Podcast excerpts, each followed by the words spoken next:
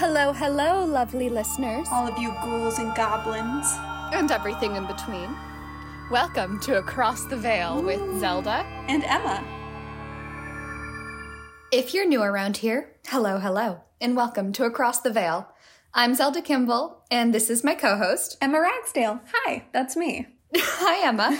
we are two best friends, and we are both spooky bitches. So spooky. In honor of our new podcast cover art done by one of our other friends and other spooky bitch, Amelia Weigel, aka Big Jinx. Um, thank you. We love it. She's fantastic. She's spooky. I'm like mildly obsessed with our new cover art. Do love it very, very much. It shows how I feel, like me dancing around a fire with a coven of witches that's what I am trying to do all the time. And it just brought that mental image to life. It's in my heart, and now it is art. Ooh, love the rhyme. So, in honor of this new podcast cover art, we wanted to talk about yet another spooky lady. Yes, we did. And I challenged Emma this week because the scariest thing I can currently think about is the future. It's just horrifying. It's. What's gonna happen?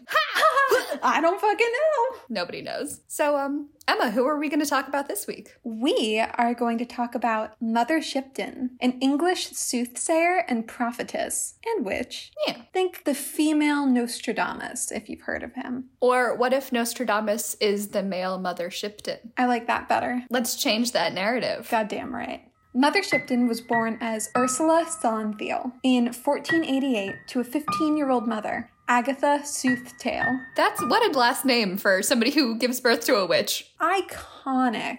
Also, not a great last name for my lisp, but. Soothtail. Soothtail. It's really, I'm struggling. Legend has it, she was born in the middle of a violent thunderstorm in a cave on the banks of River Nidd in Knaresborough in Yorkshire. Legends that surround the birth of Ursula claim that she did not cry after she was born, but instead cackled and the storm stopped. Damn, right out of the coochie and she's already controlling the weather. That's icon behavior. That is icon behavior. That's how I wish I was born, honestly. But no, I was born on a Tuesday. I was also born on a Tuesday. Hey! Hey! Look at that. Anyways, her young mother was apparently an orphan who would not tell the townfolk who the father of her baby was. So, obviously, rumors spread that poor Agatha fell victim to the charms of the devil, which resulted in Ursula's birth. Obviously. Obviously. You know, a teenager doesn't want to say who's the mm-hmm. father of her unwed baby. Next step. The devil! Obvious conclusion. Obviously. But other rumors, which I prefer, state that Agatha herself was a witch and summoned the devil to conceive his child. Which, like, girl, you go. She said, I'll be a single mother. I just need the other component. hmm That's all I need. I'm ready for it. I'm 15 and I'm good to go. Do you think he does like it on a donation basis? Like, do you think if I like called him up, he'd offer? I think you have to do like a ritual Mm-hmm. to get him to like come over. But but uh, other than that, I feel like he's uh, unless you go with the whole like antichrist thing where it has to be like a specific person. So ostracized from society for having this child, Agatha and Ursula lived in that cave for two years before the abbot of Beverley took pity on them and found a local family to take in Ursula. Agatha, on the other hand, was taken to a nunnery far away, never to see her daughter again. Ursula grew up in Knaresborough and was described as a strange child. One might say a witchy child, since she sort of embodied our idea of a witch. Her nose was large and crooked, she had a hunchback, and her legs were twisted. While her foster family accepted her, because of her looks, she was often taunted by the locals and found herself quite estranged from them. Because of that, she continued to spend her time near the cave where she was born, finding it easier to isolate herself. A fun fact Yes? about the name Ursula is that it comes from Ursus, which means bear, and bears live in caves. And I just think that's kind of a fun little. She must really feel akin to bears. Maybe it could, a bear was her familiar. I like that. Yes, bear as a familiar. But it was in that cave where she studied the forest, the flowers and herbs, and made remedies and potions with them. She spent her entire childhood doing that and learning their medicinal properties. So Ursula clearly had an interesting childhood, and it only gets more interesting. One legend claims that when Ursula was two years old, her foster mother left her alone in the house to run an errand. But when she came back, she found the front door wide open. Scared, she called the neighbors to come help, and they heard a loud wailing, like a thousand cats in consort throughout the house. Ursula's cradle was empty. They searched frantically throughout the house and finally found Ursula in the kitchen, naked and cackling, perched on the iron bar where pot hooks were fastened above the fireplace. Nice. I love that for her. Good for you, Ursula. As Ursula learned more about plants and herbs, she became an invaluable resource for the townspeople as an herbalist, even though low-key they're still assholes to her. Ursula got the name Shipton at age 24 when she married a young carpenter from York named Tobias Shipton. Because the town still sucked, some thought that she had bewitched him, because you just can't let her be happy and be in love. Yeah, like, no, of course this carpenter wouldn't love an ugly forest woman. But, like, some guys are into that, and some girls are into that. Cottage core. Yeah, cottagecore. It's huge now. She would have been killing it in this era. Her TikTok pop off. Oh, popping off in that cave. But sadly, he died only two years later. And the grief of losing her husband and the town whispering each other saying that she was responsible for his death caused Ursula Shipton to move back into the woods and return to the cave where she was born. But she continued to create potions and herbal remedies for the people. She became known as Mother because she was the oldest woman in the village. Eventually, her name became more and more well known. People would travel from far away to see her and get potions and spells from this mysterious soothsayer, Mother Shipton. As she became more famous and her confidence grew, she revealed that she could see the future and began to tell prophecies. She started small, just telling the future of people in the town. But when her prophecies kept coming true, she started telling prophecies about the monarchy and the future of the world. So I really love this because it kind of goes. So this is like far back in our, you know, cultural history, but going even further back, oracles of Delphi mm-hmm. would also be in caves and they'd be inhaling, you know, volcanic ash that would get them high and they'd start spouting shit and people were like, that's prophecies. Mm-hmm. Mother Shipton was probably just doing a shit ton of weed or magic mushrooms and going she off. knew all about herbs. Like, Go good for her. She was probably getting high, and somebody was like, "Will Timothy fall in love with thine eyes?" and she was like, "King James the Second will be beheaded."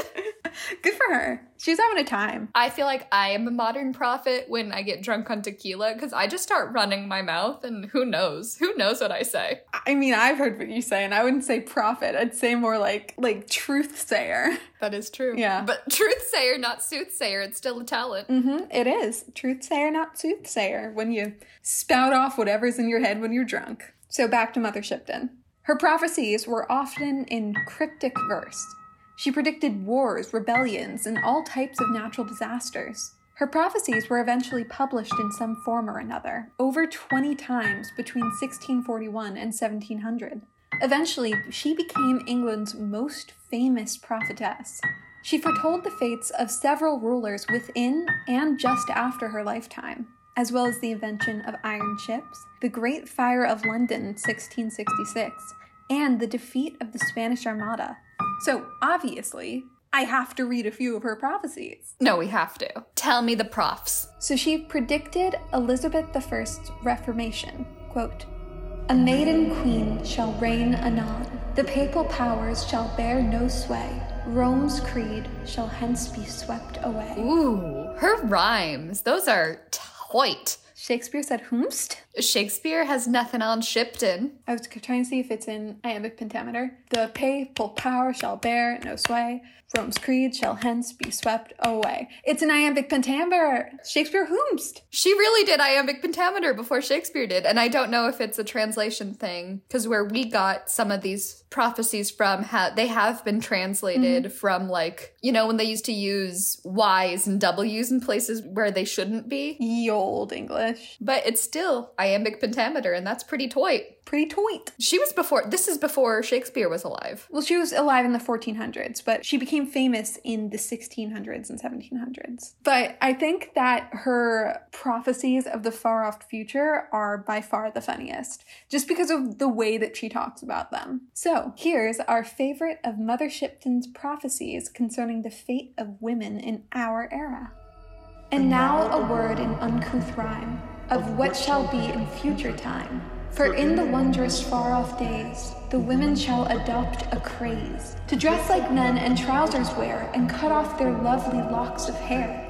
They'll ride astride with brazen brow, as witches on a broomstick now. Then love shall die and marriage cease, and nations wane as births decrease. The wives shall fondle cats and dogs, and men live much the same as hogs. Damn! I love it. Diss track of the year. Incredible, iconic, not incorrect. Not incorrect in the slightest. I mean, I tell my mom all the time, I'm like, you're not going to get grandchildren, you're going to get grandcats. And that's fair. I can't promise anything. I, I'm wearing trousers right now. I'm not wearing any pants if I'm being honest.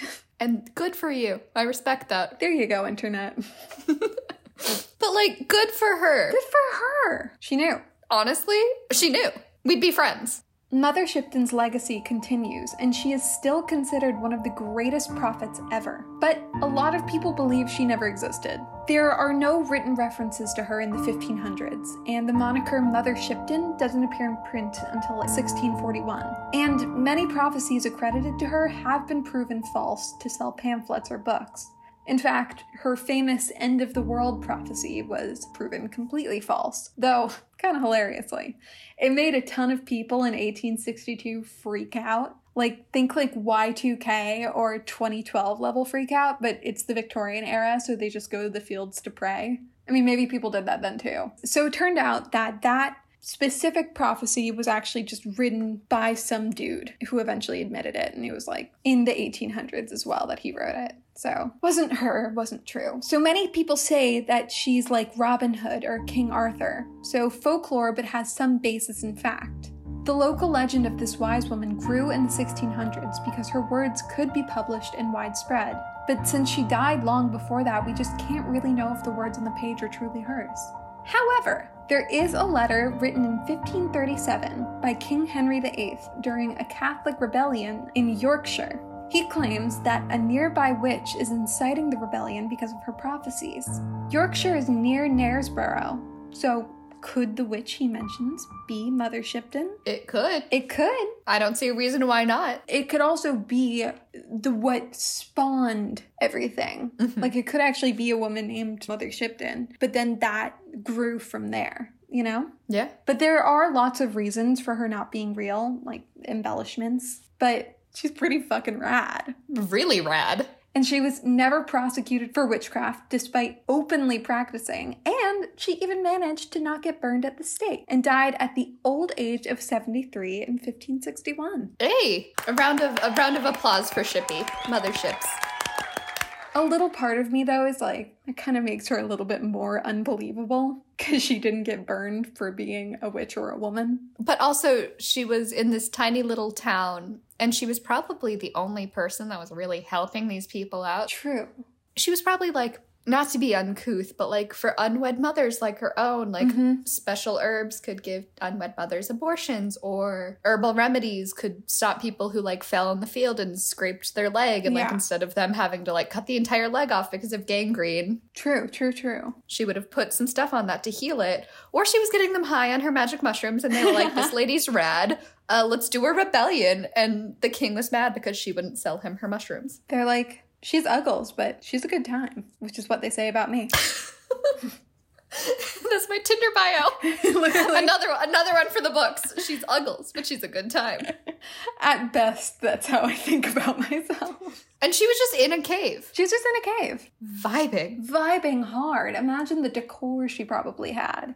Vines everywhere. Stalactite, stalagmites. But speaking of this cave, you can still visit it with the petrifying pool and everything, where you can learn more about this awesome, hopefully real lady. Yeah. And the pool, which was part of the reason that they thought she was the daughter of the devil, really can turn things into stone, which I think is very cool. It just takes three to five months. But it is because of evaporation and an unusually high mineral count. So apparently, like, people have thrown teddy bears in there. Oh, so they get like calcified. Yeah. Very cool. So that is Mother Shipton, greatest prophetess possibly of all time. Would be fun at a dinner party. Would be. I would like to believe that she exists, ideally. I think she must have in some capacity. There was a witch of York. Mhm. And so we know that that's a fact. And whether or not she was actually called Mother Shipton, or it was someone else who was basically all of these things and then influenced people to write more and attribute them to her. Mm-hmm.